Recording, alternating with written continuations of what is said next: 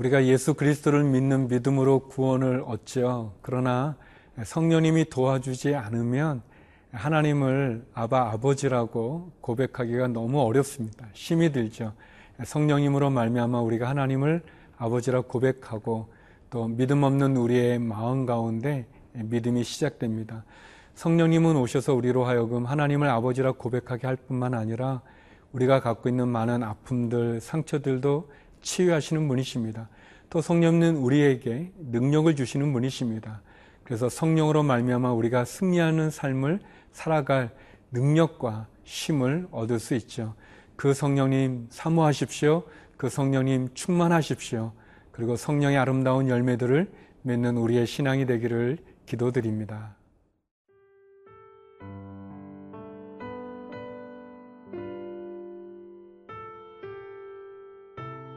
이사야 32장 9절에서 20절 말씀입니다. 너희 안일한 여인들아 일어나 내 목소리를 들을지어다. 너희 염려 없는 딸들아 내 말에 귀를 기울일지어다. 너희 염려 없는 여자들아 1년 남짓 지나면 너희가 당황하리니 포도 수확이 없으며 열매 거두는 일이 이르지 않을 것임이라. 너희 안일한 여자들아 떨지어다. 너희 염려 없는 자들아 당황할지어다. 옷을 벗어 몸을 드러내고 배로 허리를 동일지어다. 그들은 좋은 밭으로 인하여 열매 많은 포도나무로 인하여 가슴을 치게 될 것이니라.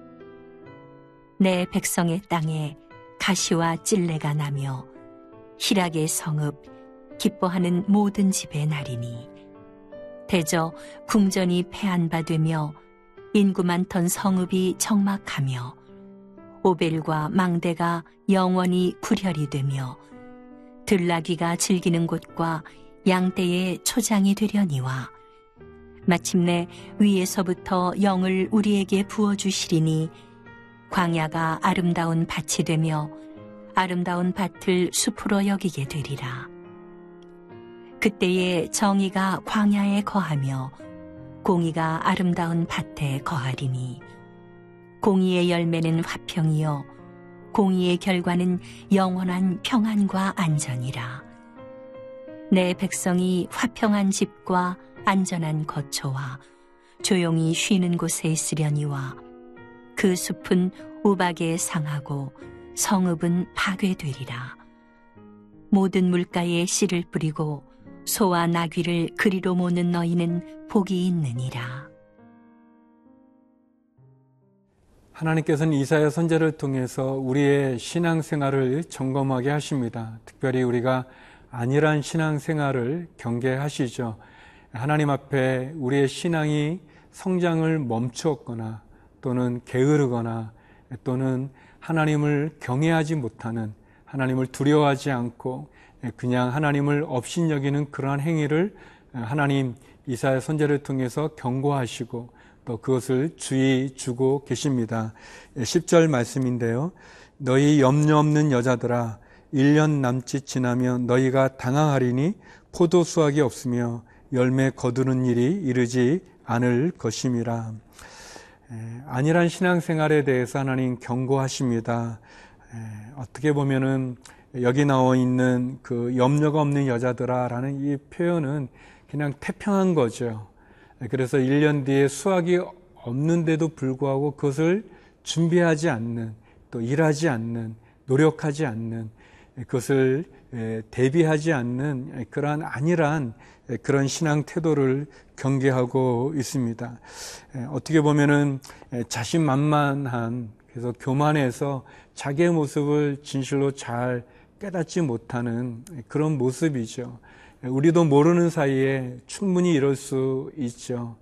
이 모습이 또 제 모습 같기도 하고요. 또 어떻게 보면 참 열매 없는 그러한 신앙생활을 하면서도 자라가야 되는데 성장해 가야 되는데 성장이 멈춰진 그런 제 모습에도 어떻게 보면 마음이 이렇게 화인 맞았다고 그렇게 표현하나요? 어떻게 보면은 무감각해져 가지고 신앙에 대해서 무감각한 그런 모습을 가지고 그냥 좋은 게 좋은 것처럼 지나가 버리는 그리고 여기 나와 있는 여인들처럼 그냥 태평하게 열매 없는 그때를 두려워하지 않고 지내는 그 신앙에 대해서 하나님 경고하고 있습니다. 사랑하는 성도 여러분, 우리의 신앙은 어떤지요? 예수 그리스도의 그 구원의 감격 속에 있었던 그 첫사랑의 뜨거운 마음, 그것이 혹시 식어진 것은 아닌지 모르겠습니다. 처음 세례를 받았을 때나 또는 직분을 받았을 때 그 직분으로 불려지는 그것을 감당하지 못하는 그런 참 두려움을 가지고 신앙생활 했던 그런 모습이 나도 모르는 사이에 이제는 너무나 익숙해져 버리고 너무 당연시 되어지면서 정작 하나님을 두려워하지도 않고 또 하나님을 경외하지도 않고 그리고 하나님의 말씀 앞에 반응하지도 않는 그런 우리의 무감각한 어떻게 보면 신앙의 무감증에 걸린 우리의 모습은 없는지 모르겠습니다. 특별히 영적인 무지함이 있어서 하나님의 말씀을 배우려 하지 않고 또 깨우치려 하지 않고 순종하지 않으므로 무지한 거죠. 어리석은 거죠.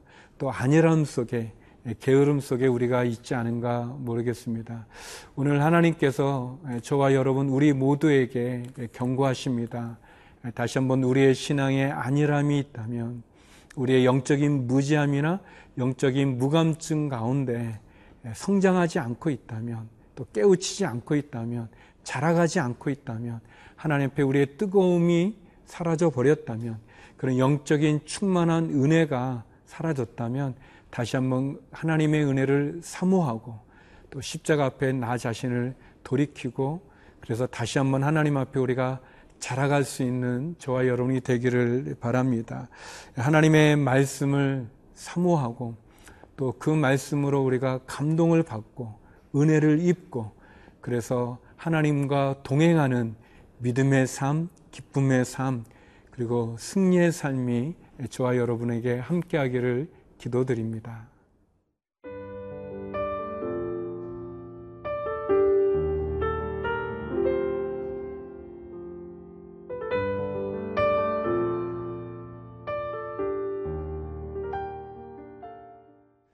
하나님에 대해서 무지한 자에게 또 아니라고 게으르고 그리고 어떻게 보면은 그냥 태평하게 지내면서 세상 가운데 세상과 함께 살아가며 하나님의 말씀을 등한히 하는 자에게 하나님 심판이 있다고 경고하십니다.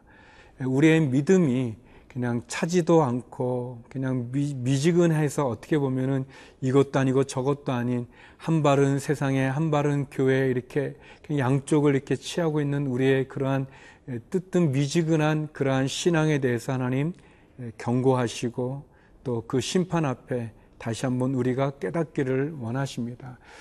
그러나 종종 우리의 마음은 원이지만 우리의 육신이 약하여 넘어지죠. 또 쓰러지기도 하죠.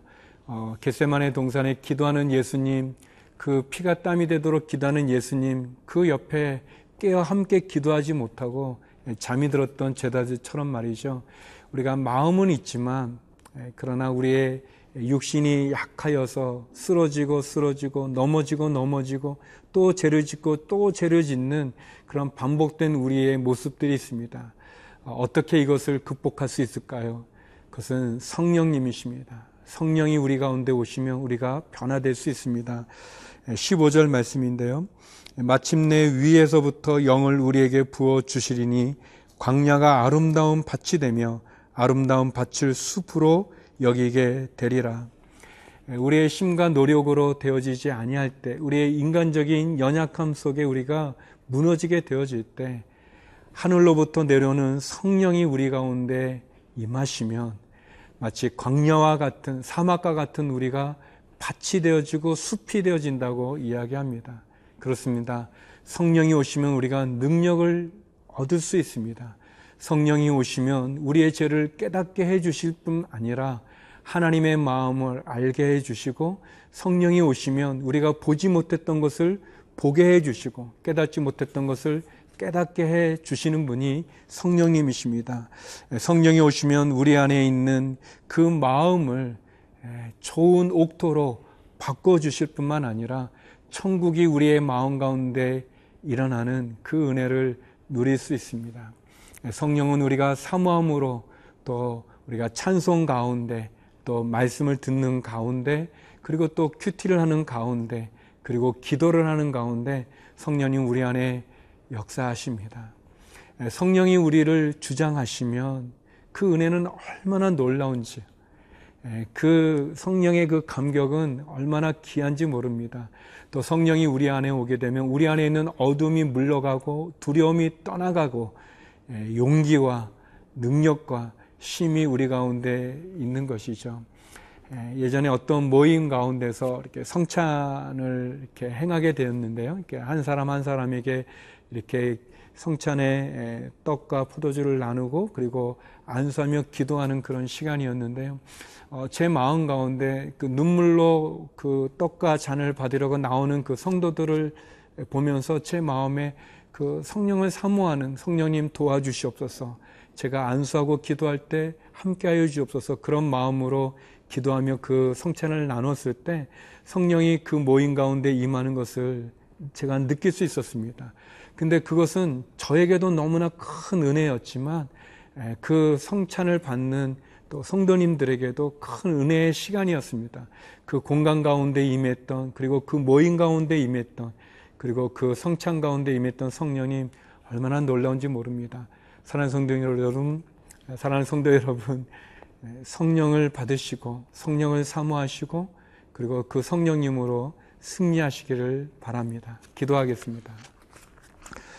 거룩하신 아버지 하나님, 주의 은혜와 사랑에 감사를 드리며 성령님 우리 가운데 임자하여 주셔서 능력과 힘과 은혜를 허락하여 주시옵소서. 하나님 연약한 자에게 성령으로 힘과 은혜를 허락하여 주시고 병든 자에게 성령으로 치유함의 은혜를 허락하여 주시옵소서. 해외에 있는 한인들과 선교사님들 성령님 함께하여 주시고 능력 가운데 승리하게 하여 주옵소서. 예수님 이름으로 기도드립니다. 아멘. 별 위에 더 멀리 더 가.